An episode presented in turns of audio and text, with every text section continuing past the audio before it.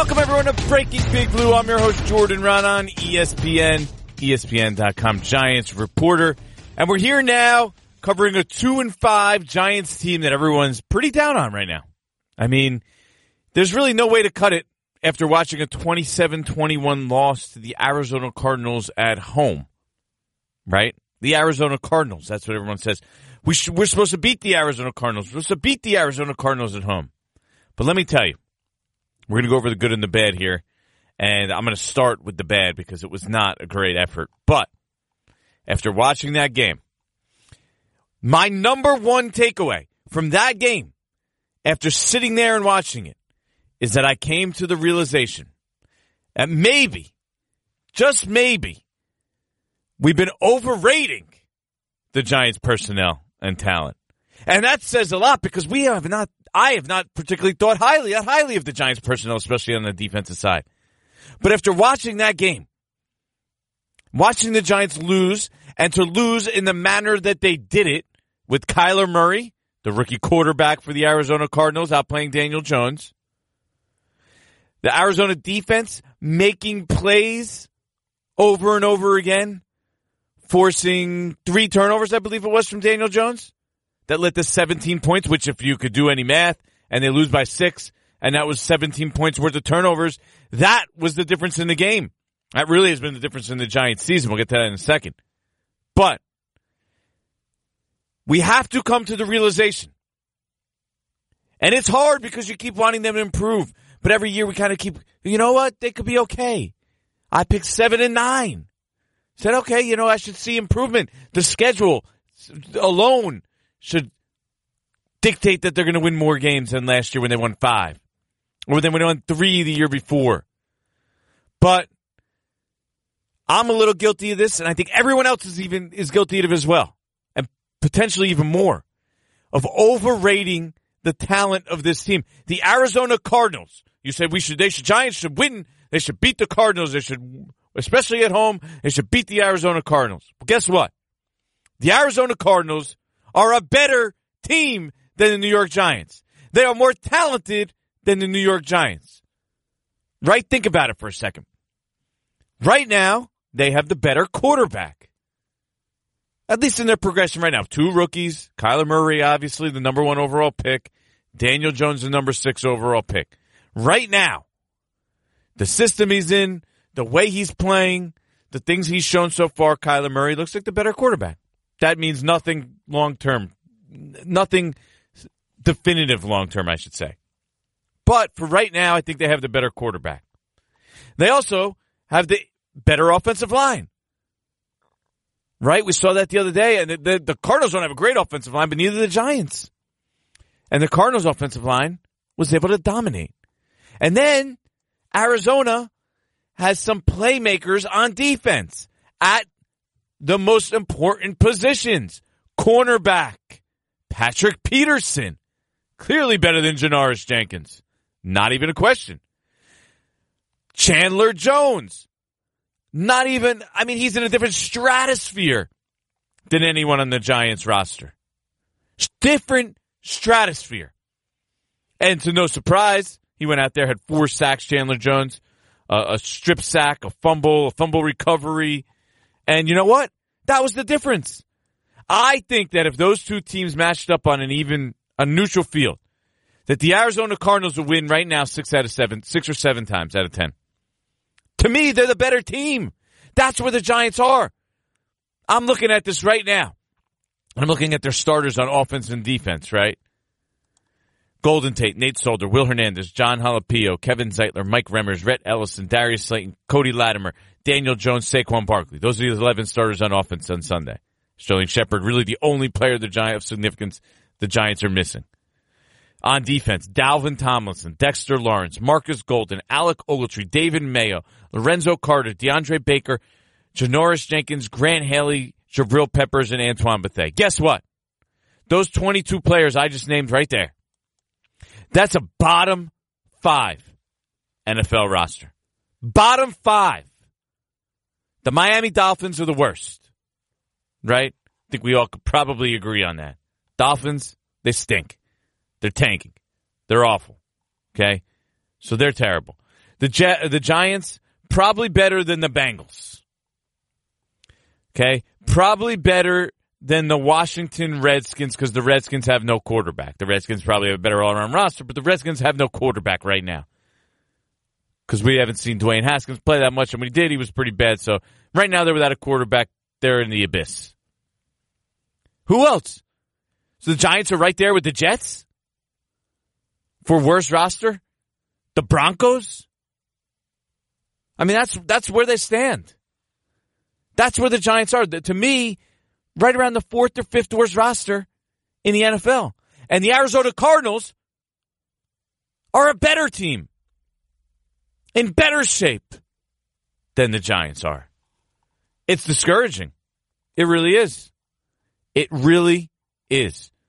And one of the biggest problems for the Giants right now, and this is we talked about this last week, it's gonna it's it's gonna be a, a point of concern with Daniel Jones is the turnovers. Can't be turning the ball over at this rate. It's hard to win in the NFL if you're turning it over at this rate. He had three more turnovers, two fumbles, and an interception the other day. Gotta cut it down. Got to. Can't win this way. This week, going to be playing in Detroit. They're not going to win if Daniel Jones turns it over two times, two or three times again. Believe the Giants are 31st in the NFL and plus minus now. You can't, you can't win that way. You just can't win that way with like minus 11 or something like that. You're not going to win at that. Too many turnovers. That's something Daniel Jones is going to have to fix. That's his number one point of concern. There was reasons, and you want to talk about some positives. I was watching the game. There's reasons to look at that and you say the throw from Daniel Jones, the touchdown pass to Rhett Ellison, the throw to Evan Engram that he dropped down the sideline, uh, another beautiful throw. A couple other plays, really nice throws. Got out of the pocket a couple times, escaped, ran. All all positives. It was pouring rain too. Let's not forget that. It was really hard to be successful on offense in the second half of that game, given the weather conditions. But in that kind of environment, in order to win games moving forward, he's going to have to turn the ball over less. Ball security. That's something that he's going to have to work on. Now, I'll give you a little positive because from that game and what's going on recently, there's not a ton. Giants have lost three straight. They're two and five. They're headed to another disastrous season. But Golden Tate, alligator armed one play early in the game, and everybody's, you know, there was some booze at the stadium, and everybody's getting worried and concerned. But he bounced back. He made some really tough plays, some tough catches, third and fourth down catches. Leading receiver, six catches for 80 yards. You can see why they like Golden Tate. He's the kind of player that Pat Shurmur wants on his team. He's got that nastiness in him, that fight. Sterling Shepard has it too. Very similar players and personalities to me. That's guys you can be successful with now, whether they're good fits together. That's for another topic and another show. We could probably spend a, uh, a lot of time on that. But you could see that Golden Tate can still play a little bit and should be able to help this team. The offensive tackles, on the other hand, of the Giants, Mike Remmers, Nate Solder, need to play better. I mean, the Giants set up eight sacks, and uh, you could give, you know, five of them to the, the tackles. Running backs need to block better. Saquon Barkley, not his best game. I will say this. Let's not pretend that Saquon Barkley is 100% either right now. He says he's fine. Look at some of the cuts he made. I get it. You don't limp off the field in front of everyone for the whole world to see from one sideline to the other. Go get your ankle taped if you're feeling 100%. Sorry, not the case. Saquon Barkley is trying to come back from an injury. He had a high ankle sprain. Keeps some guys out months. He was back in four weeks. But he's not 100% right now. Evan Engram, to me, did not look 100%. The good news here going forward is each week they should get a little bit healthier. Okay. Evan Engram already ditched. He was wearing a sleeve last week at practice. Not this week. Ditched the sleeve. So already, you know, he's feeling a little better. He's feeling a lot better. So I think this week we'll get Evan Engram a lot closer to 100% than he probably was last week when he finished with one catch on five targets for six yards. And he had that drop, but that's part of Evan Engram. He does drop some passes. So does Sterling Shepard. So does Odell Beckham while we're at it, I know he's not on the team right now. Golden Tate's had that throughout his career. So you have to take the good and the bad sometimes with his receivers, and that's part of the program when we're talking about Evan Engram. Now, we're coming up to a part of the season that's very interesting, especially this year. They moved the trade deadline a little bit. Now, the Giants are sitting at two and five. Even the biggest diehards, the dreams of them doing any kind of damage this year are starting to dissipate or have disappeared or should have disappeared completely, let's be honest. Opens up the idea of, all right, what kind of moves do they make down the, at the trade deadline? Because they need to be thinking right now about the future. So we'll get to that in our next segment here. On to the next one. Let's bring in Albert Breer from the MMQB to talk a little Giants. We used uh, Albert. How you doing in person, my man? I'm good. I'm good. How you doing, Jordan? We're doing good here. Uh, we're doing a little better than the Giants here, who seem to be stuck in the uh, a, a, little never-ending cycle here of uh, rebuilding. But uh, I want to get your take really on what where you see the Giants organization right now. You saw them. You were there uh, against the Patriots in that Thursday night game. You got a, yeah. a, a live view of kind of where they're at, and a, it was kind of a pretty accurate, probably litmus test of where they're at as a franchise. So, uh, where where do you view that? Like, where, where do you where do you view them being in the rebuilding phase right now? Yeah, you know, I, I Jordan, I would say that there are some encouraging signs. I mean, I, I, and I think because it's New York, and you know, because I think Dave as a general manager comes off a certain way that, um, you know, the, and you know this better than I do. Um, the panic button gets worn out sometimes down there, you know. Um, but I, I would say, like, you, you look at the approach they've taken to putting that team together, and I think how you know the quarterback sort of handled this. Is this complicated situation when you're replacing someone like Eli? Um, that's a positive. Um, you know, I think you've seen flashes. It's not near consistent enough, but you've seen flashes of what he can be. Right. That's a positive. You know, and, and then I think you see like really what Gettleman um, did in Carolina, uh, and, and the way he was able to sort of clean out the cap down there, and then rebuild the team through the lines of scrimmage. You see that happening in New York. Um, and I know it's not sexy to talk about the offensive line or about defensive linemen, but you know, I think the combination of you know the offensive line rebuild and then you know I, I think what we've seen from Dexter Lawrence so far as a 17th pick in the draft, and you can see things that you can sort of just apply right to what happened in Carolina. And I know people forget this sometimes, but you know he got to 15 and one in Carolina in his third year there and he did it, um, you know, while walking into a situation that was complicated with cap issues, um, with a team that needed to get younger. Um, and you know, he has a quarterback there, so that's a plus. Obviously, he walking into a situation where Cam had already had um, a bunch of NFL experience, two years of NFL experience under his belt. That helps. Yeah, he had a bunch of um, pre-existing pieces. Luke Kuechly right. was Luke Kuechly happened to be there yeah, already, right? I mean, Thomas Davis was there. was there. Julius yeah. Peppers. No, no question. And, and like, it's not like the total rebuild of the Giants, what the Giants situation was, but you know, I do think that you see some of the things that he was able to do in Carolina and building through the offensive and defensive lines. You see that starting to happen successfully in New York. So that's at least a start. Doesn't mean he's going to get there, but I think you can see there's you know a coherent plan there, and um, that you know while this is going to take time, um, there are there is reason to believe that you know the guy knows what he's doing. Yeah, I think it's going to take time because they didn't have those pre-existing pieces. Or the ones right. that he did, he didn't want to. He, he wasn't. Yeah, weren't pieces I mean, that he I, wanted I, to build say, around. Yeah, I would say this. Like, like I think what what you saw in Carolina was more a renovation than a rebuild. You know, like, like right. you said, like there was a core in place there the salary cap was really messy, and there were some gaping holes in the roster. Yeah, well, right? his quarterback so, was there. That that's the difference. When you have to rebuild when yeah, you don't have a quarterback, right? Right.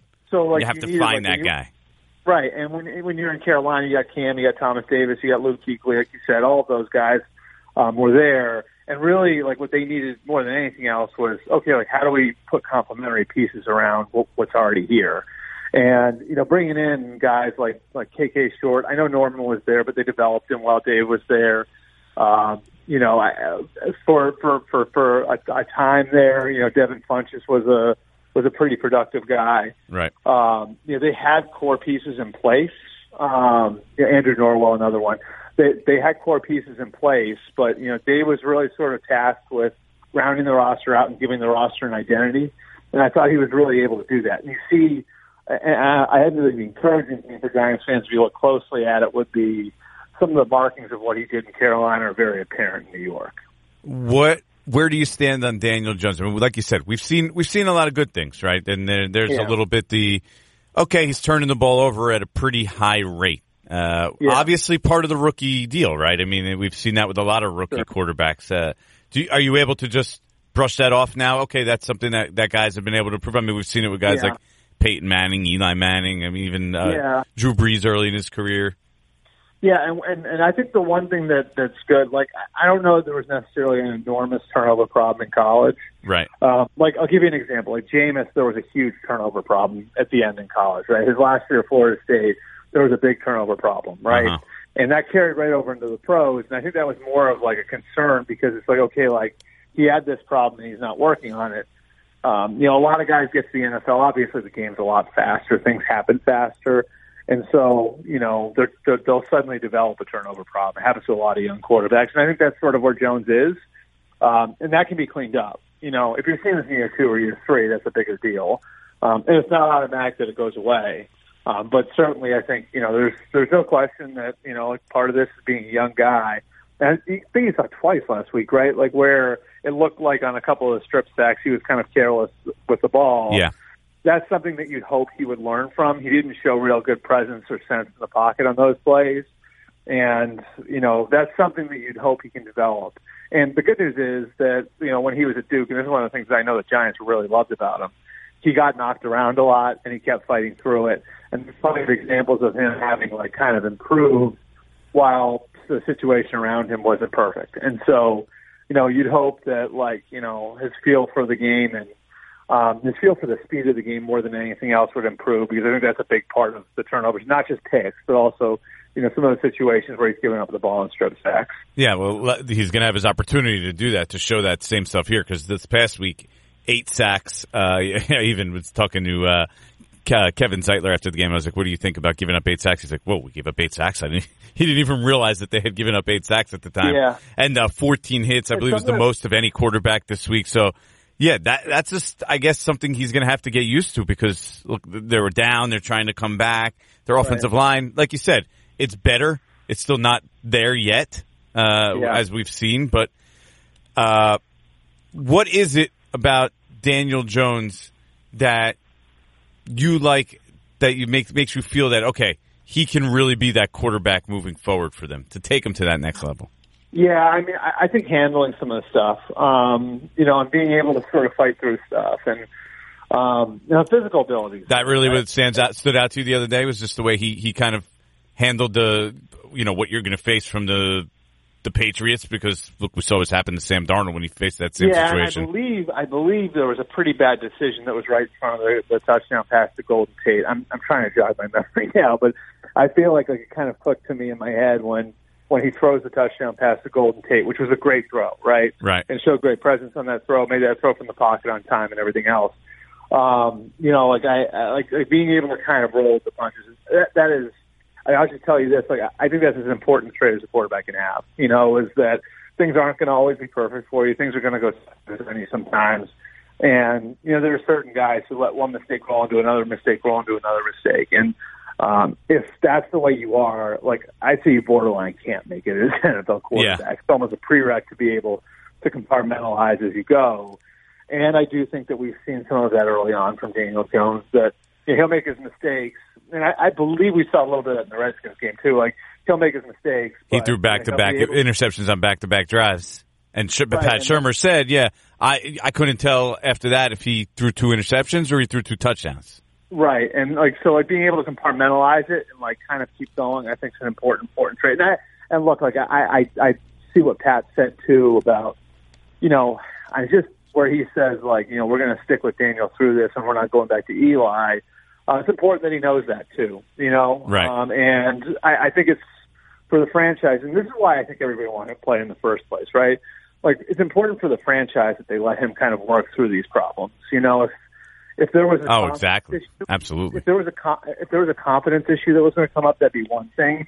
But the fact that they do stick with him through these things, I think, you know, implicitly says like they think he can handle it. You know, and if he can handle it, then I don't think there's any better place to, to, to, to learn and to go through it than on the game field. Yeah, and I don't I don't see there hasn't been anything that you've seen that says oh he's you know he's going to fall apart mentally or he's going to get down on himself. He just sort of shrugs it off like you know no, Eli Manning does. You know he ha- he right. has that ability that that ability to just compartmentalize and, and just brush stuff off and go on to the next thing. I mean, I guess it's like the easy comparison, right? Like yeah, it is. Goes, and and I'm sure for him, it's like personally getting pretty annoying. But oh, but, I'm sure. But but but it's there. It's definitely there. You know, it's it's what they liked about him. You know, and I, I mean, look, like I, you know, I watched every throw that Dwayne Haskins made last year because that's where I went to school. You know, right. and I would tell you, like I thought Dwayne was spectacular throwing the ball. He also didn't deal with the same sort of adversity at Ohio State that Daniel Jones dealt with at Duke. Um, I think you know, pretty much every game he started, he was on the more talented team. You know, and right. like for for Daniel Jones, I'd say most games he played, he probably wasn't on the more talented team. And there were games that the uh, Giants people pointed this out to me. There were games where it wasn't close. Well, the game last year was one where the Giants looked at the way he kept fighting. They were really impressed by it because, I mean, I think a lot of people would be in that situation and be like, I got no chance when mm-hmm. I'm going up against Clelin Ferrell and Dexter Lawrence and Christian Wilkins and Isaiah Simmons and Trayvon Mullen, all these NFL guys on the defense, you know, right. like, like there are a lot of guys that you know, I think just human nature would be like, I have no chance. And you know the way he kept fighting in situations like that, yeah, I think it was a big part of why they they liked him coming out. And I think we have seen glimpses of that now, where that quality they saw at Duke that they really like, it's it's it's there for them in the NFL. Doesn't mean he's going to make it, it's just like one of those boxes that's sort of a prereq to becoming a great quarterback, something you need to have. It's funny because Dexter Lawrence actually brought that up when he was taught when he was asked about Daniel Jones about how they were impressed by him and the way he was getting beat up and still just like getting up and, and operating and, and, playing through that so through, throughout that game. So one more quick one, and then we'll get we'll get into the free agency part of. Uh, sorry, the trade the trade deadline part of it. Uh, Pat Pat uh, I almost called him Pat Hanlon. Pat Shurmur. Uh, Pat Shurmur under a little fire here, made some make some curious decisions. Just wondering where you stand on, on Pat Shurmur and how how you think he's doing in this rebuild and whether you still you still have confidence because a lot of fans here be honest with you when things go bad they start losing some games you lose a game to the Arizona Cardinals at home they come down you get down 17 nothing doesn't you know it's easy to point to the coach so he he's yeah. kind of he's kind of become you know the target here and he doesn't help right. himself with his post game press conferences. Comes off very surly, and uh, so it doesn't make him exactly endearing to the fan base. Yeah, I, I just don't think we know yet. You know, like I, I and it's it's interesting because Pat and I, I think Pat's a good football coach. Like, but we just we we don't have enough information yet. Um, the roster that he and Dave inherited was so stripped down, you know, and then going through the saga of the end of the Eli era, I think kind of clouded everything. You know, like right. it's just.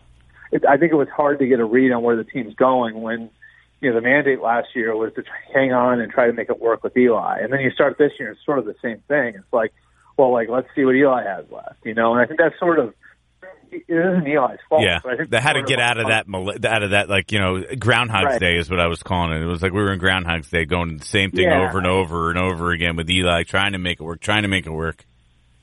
Yeah. And I, I think it's just like, that's hard, you know, because it's like, and the guys, you know, got a certain status in the organization, and uh, for any coach, I think you know it's like okay, like are we rebuilding? Are we building around the young guys, or are we trying to do everything we can to squeeze whatever whatever Eli has left out of them? You know, and so I, I feel like for the first whatever it will be, twenty games, right? Like there was just they were sort of in this no man's land. Yeah, and it's interesting because if you look at where Pat was before in Cleveland, um, you know, his two years there uh, you know, working with with Tom Heckert and working with Mike Holmgren, um, it was sort of the same thing. They were they they'd gone through an ownership change, and um, and you know Joe Banner came in, and now he's running the team, and there was just everything was so sideways there. It was really hard to get a read on anybody in that organization when he was running it, you know. And so right.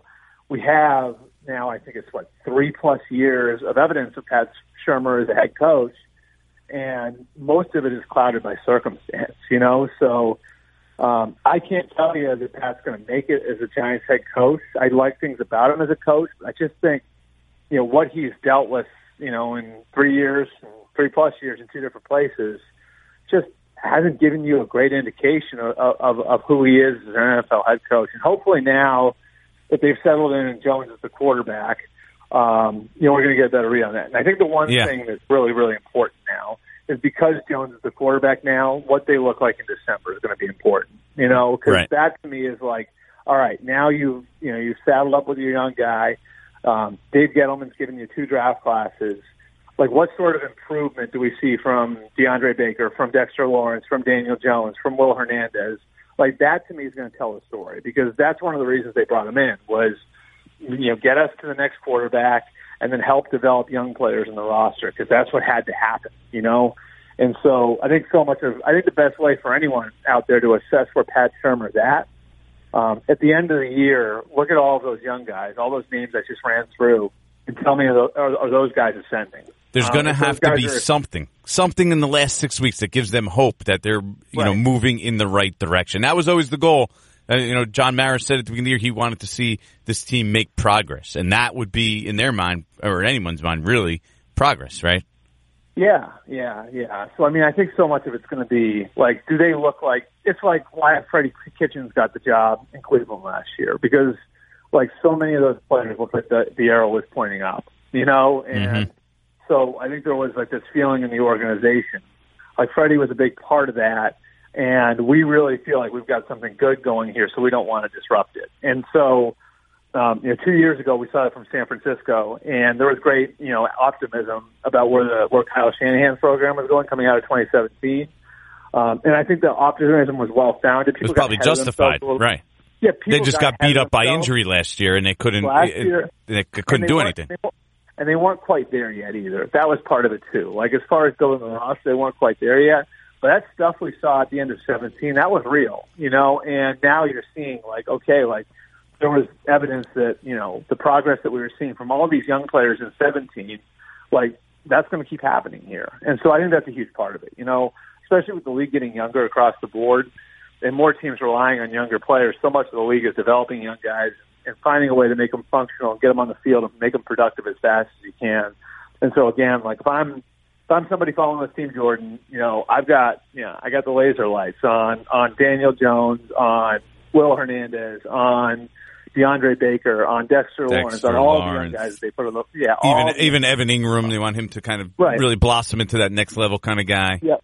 Yep, yep. Anybody like, like yeah, even the young guys who are who are holdovers who should be long term guys. Like, what do they look like in December? I think that'll tell the tale as far as where Shurmur's program is. Right. All right. So the trade deadline has now become fun in the NFL, right? I mean, yeah. this this is like you know NBA style. Uh, Yep. So I'm gonna give you. I'm gonna go through a couple guys here. You tell me you think if they have value or if there's any chance you think the Giants would move them. Right. Sure. We'll start with the the most likely guy. I mean, I would say probably makes the most sense. Janoris Jenkins, right? Yep. Thirty plus year old cornerback. Looking at his Yeah. deal, he has one more year left at eleven two five million, which isn't a crazy number for a cornerback. Corner, right? Yeah, uh, eleven point two five this year. So whatever it would be like, whatever the proration is, uh, whatever, would pick him up.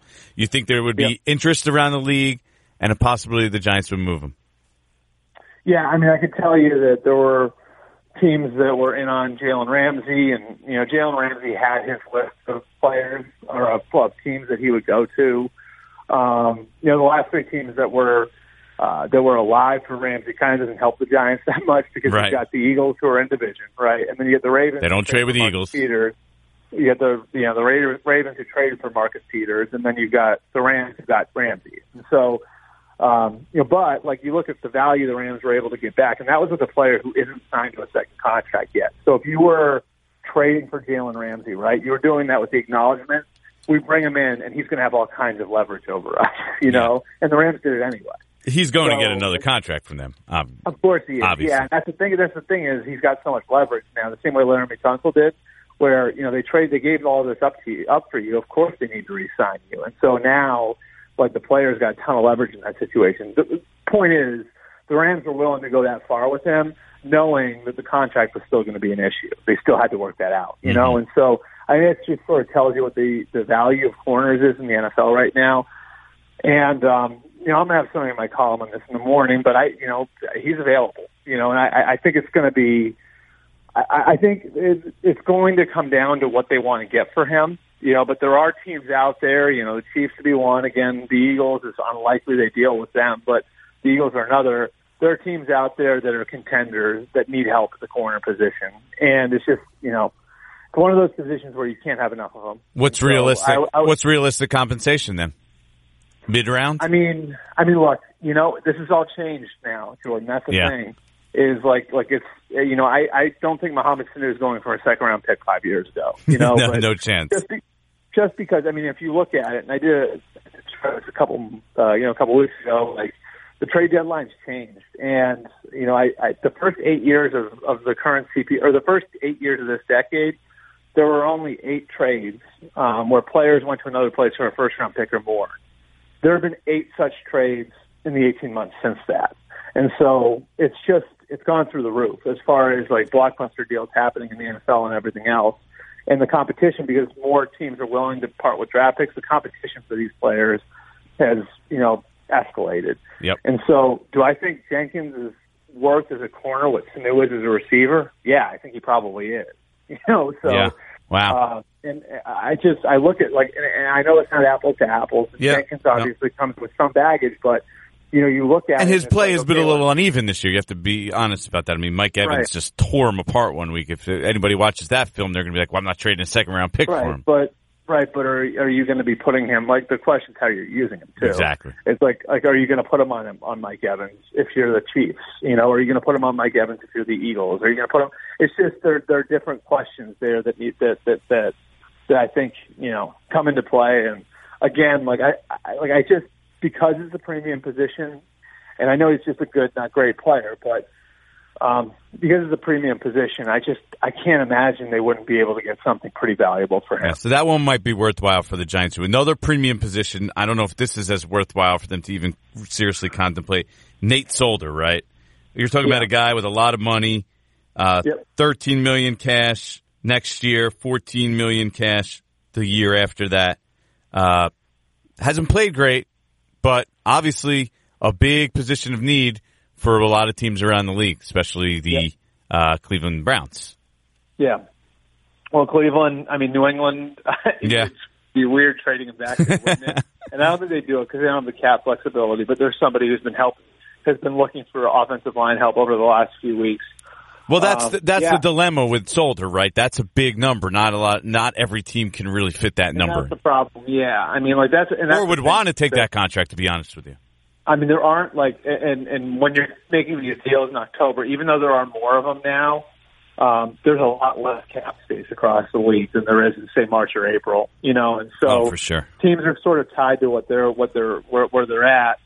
I Solder Solder could be interesting if you're the Giants. Would you eat some salary?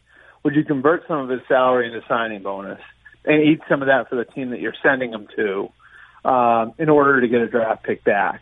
I mean, I think it's a fair question. Now, yeah, the flip side is they would be putting a traffic cone at left tackle with a rookie quarterback. Problem. And see, and see, and see. That's why. That's why I don't think it happens, and that's why I wouldn't do it if I were them. Yeah, I'm with me, you. There's nothing. There's nothing more valuable than creating the right environment for your young quarterback, and we, we're seeing it in Cleveland now, right? Like I know a lot of people, and uh, you know, a lot of people thought like Baker Mayfield could have the, the type of year. And I'm not talking about people in the public. I'm talking about NFL people. Mhm. Thought like Baker Mayfield could have the kind of year two breakout that um, that Patrick Mahomes had last year, and the Carson Wentz had the year before that. Well, what do the Carson Wentz and Patrick Mahomes have in common that Baker Mayfield doesn't have? They had elite offensive lines. Right. You know, like Yeah. Carson Wentz had Jason Peters and Lane Johnson and Brandon Brooks and Jason Kelce and, and, and Patrick Mahomes had Eric Fisher and Mitchell Schwartz and Mitch Morse last year. Like you look at those lines and it's like that's a comfortable environment to be dropping a rookie, a young quarterback And into. Baker's tackles are brutal. I mean, they were just yeah, brutal right now. Like you know, I've made this point a bunch of times. Like think like like answer this: What's more relevant for the Browns right now? How bad Greg Robinson is, or how good Odell Beckham is? Yeah, with Greg Robinson, 'cause you got to protect Yeah. your quarterback. I mean, you can't you can't mean, get the ball to Odell when you have a, a turnstile at left tackle. Right, right. And so, you know, I think if the if the that's why if the Giants were to put him out there, I do think they could get something for him and something maybe fairly valuable. It's also why I'm not trading him. But here's the, here's the thing with even- Solder to me, it makes more not great. sense. Sorry, go ahead. even if he's not great, Right.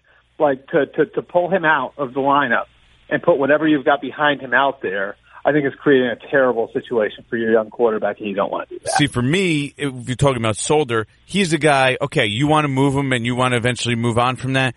You might get a little less in the offseason because the team's not as desperate, but it might make Yeah. more sense to them because you don't want to put your, your future franchise quarterback at risk in order to do it. Right.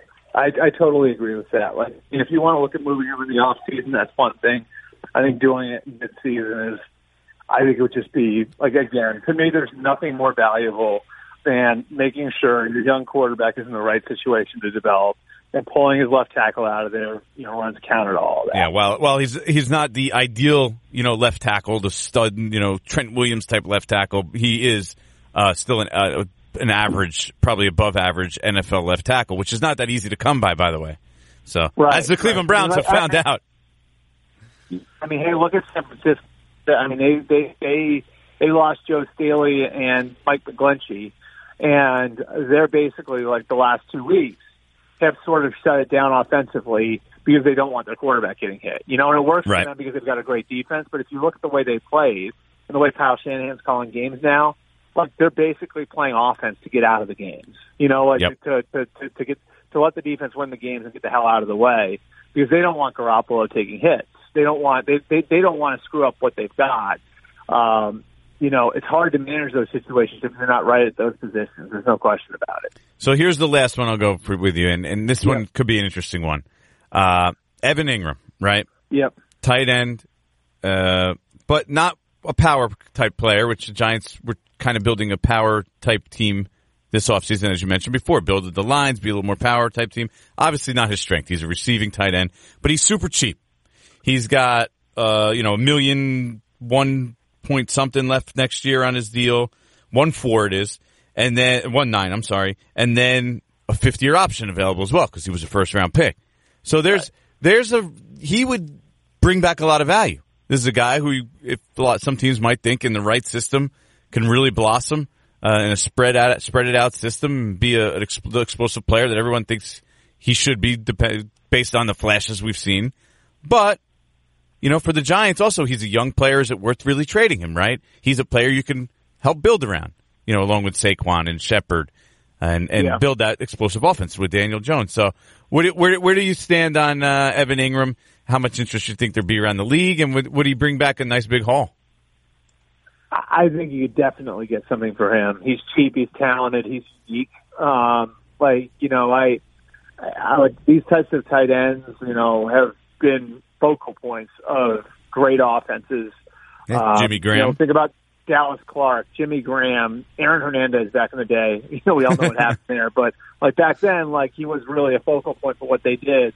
And those guys are all focal points because they're so hard to match up with. It's hard to find guys like that, you know, um, that are sort of that move type of tight end and are talented enough to really create a headache for the defense. And You think so the Giants would do it? I, I mean, like I, you never say never because somebody, No, especially with Gettleman.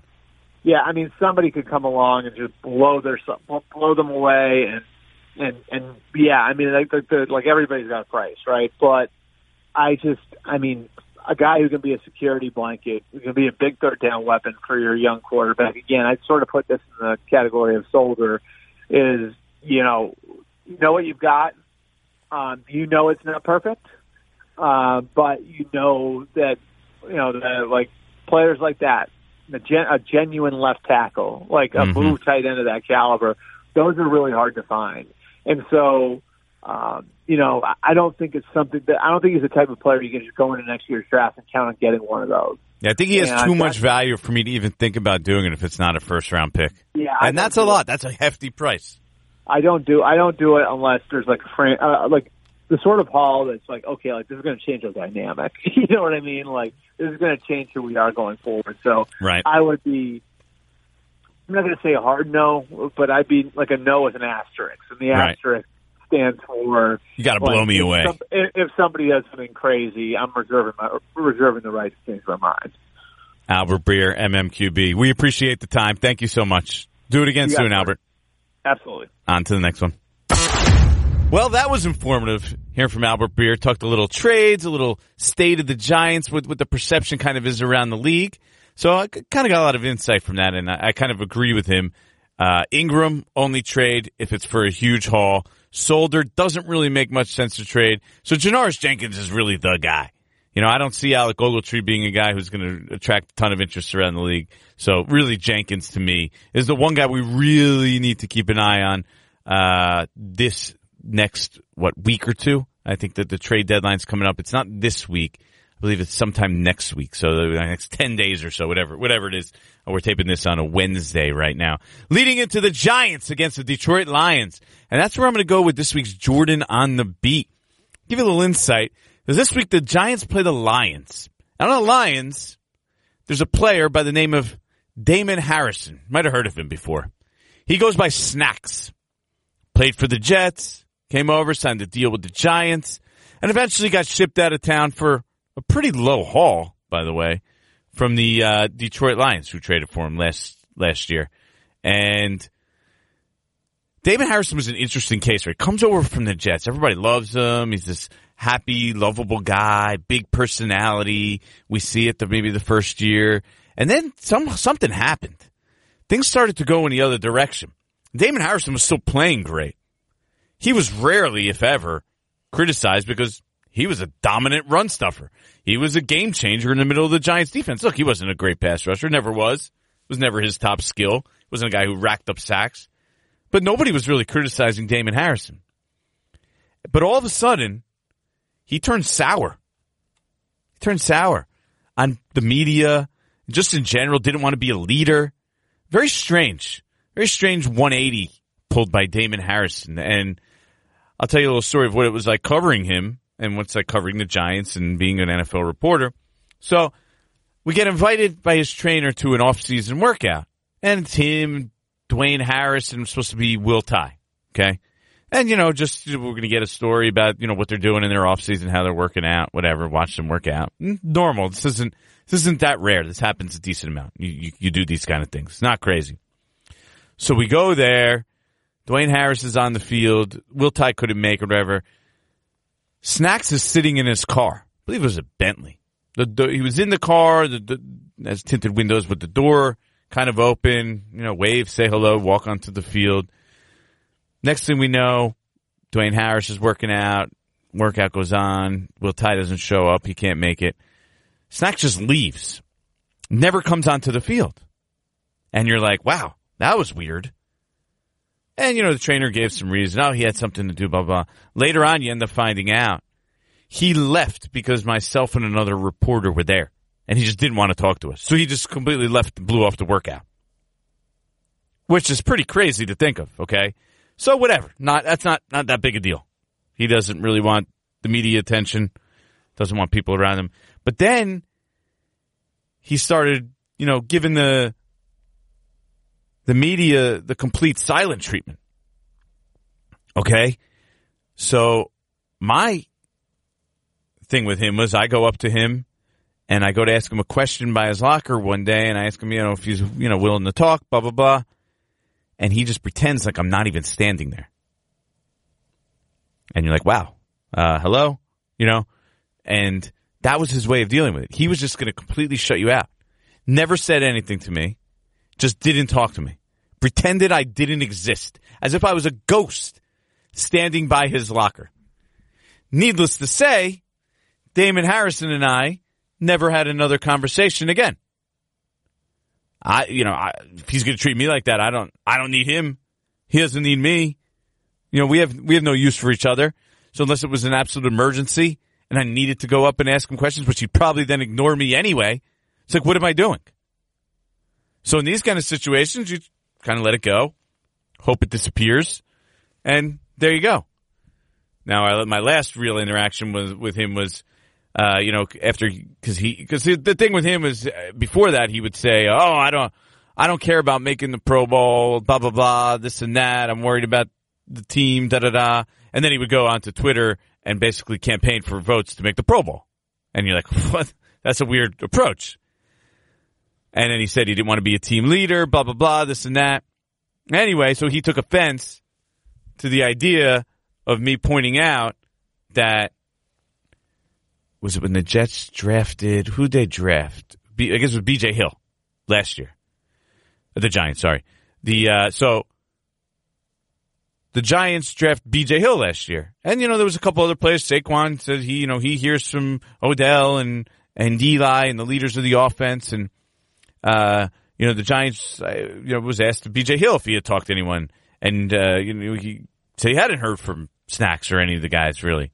So I pointed that out, and Snacks took offense to it because it was looked at as he's not a leader. But then again, he said he didn't want to be a leader. So strange dude, strange dude. Things really changed. I mean, it was like a, a different guy than what you'd expect because of what he was and at the time with the Jets. So uh, that's what it was like to cover Damon Harrison, who is now on the Detroit Lions, who the Giants play this week. And the Lions, by the way, filled with guys that are former Giants. You got Romeo Okwara, who also, who by the way was a great dude, uh, just really down to earth, hardworking, level headed guy. Uh, a lot of outside interest outside of uh, just straight football. So he was a real interesting guy. And Devon Kennard, who's one of the nicest guys you'll ever meet, uh, playing for the Detroit Lions, and both doing pretty well. I mean, Okwara had a whole bunch of sacks last season. Uh, definitely has outperformed, basically uh, has outperformed Kareem Martin for significantly less money. And then you have uh, Kennard, who essentially Kareem Martin replaced, and it was about the same amount of money. And you know, I guess uh, Kennard probably has outplayed him too because Kareem Martin is now hurt, and he didn't produce that much in his first year with the Giants last year after signing a free agent deal. But tomato, tomato those moves are gone at this point. They're not franchise changing moves. It does hurt a little bit that they cut Okwara uh, to keep guys that basically aren't in the league anymore. Uh, they could have kept him for nothing. It was a real a move, almost that you feel like I was talking to our Lions reporter Mike Rothstein, and he asked me why. You know what happened, and there's really no explanation other than that Dave Gettleman seemed to get rid of all guys that weren't his guys. And Romeo Okwara just didn't fit into that category. Romeo Okwara, Andrew Adams, guys like that. So they just got pushed out the door. Essentially, I mean, Darian Thompson. I mean, these are guys, not that they're difference making players or it's a real big deal, but they were better than the players that replaced them. I mean, Curtis Riley started 16 games for the Giants last year. I, you know, and they cut Andrew Adams and Darian Thompson, who were I think most people would agree, while not great players, were better than Curtis Riley or Romeo Okwara, who was better than some of the guys the Giants ultimately kept and eventually end up cutting. Like in the moves, it felt like they were just made because they weren't Dave Gettleman guys. But that's the way it goes. Uh, and so now the Giants go to Detroit Sunday. They are two and five. The Lions are two, three and one but they should be so much better than that. You know, I mean, the Lions could easily be five and one, easily, but they've lost some heartbreakers to the. They tied a game they shouldn't have tied against the Cardinals. They lost uh, a game they shouldn't have against the who was it uh, the Packers on a Monday night. Uh, so they've had some really tough losses. So I'm going with the better team here, home team here. Talking about the Detroit Lions, 26 to 16. The Giants should have success running the ball. The Lions have had struggles stopping the run this year. And Damon Harrison, actually, they've not talked about him not actually playing as well. So Giants they're going to go in there, try and run the ball, run the ball, run the ball. But in the end, the Lions are going to be able to move the ball up and down the field. Doesn't matter if they lost Kerryon Johnson, especially against this Giants defense. Matt Stafford has a big day. Kenny Golladay, you know, blows up, goes off, and it's 26-16 Detroit Lions. And we're sitting here next week at the midway point of the season with the New York Giants sitting at two and six and on pace for four victories. Four and 12. Not exactly the progress they were hoping for.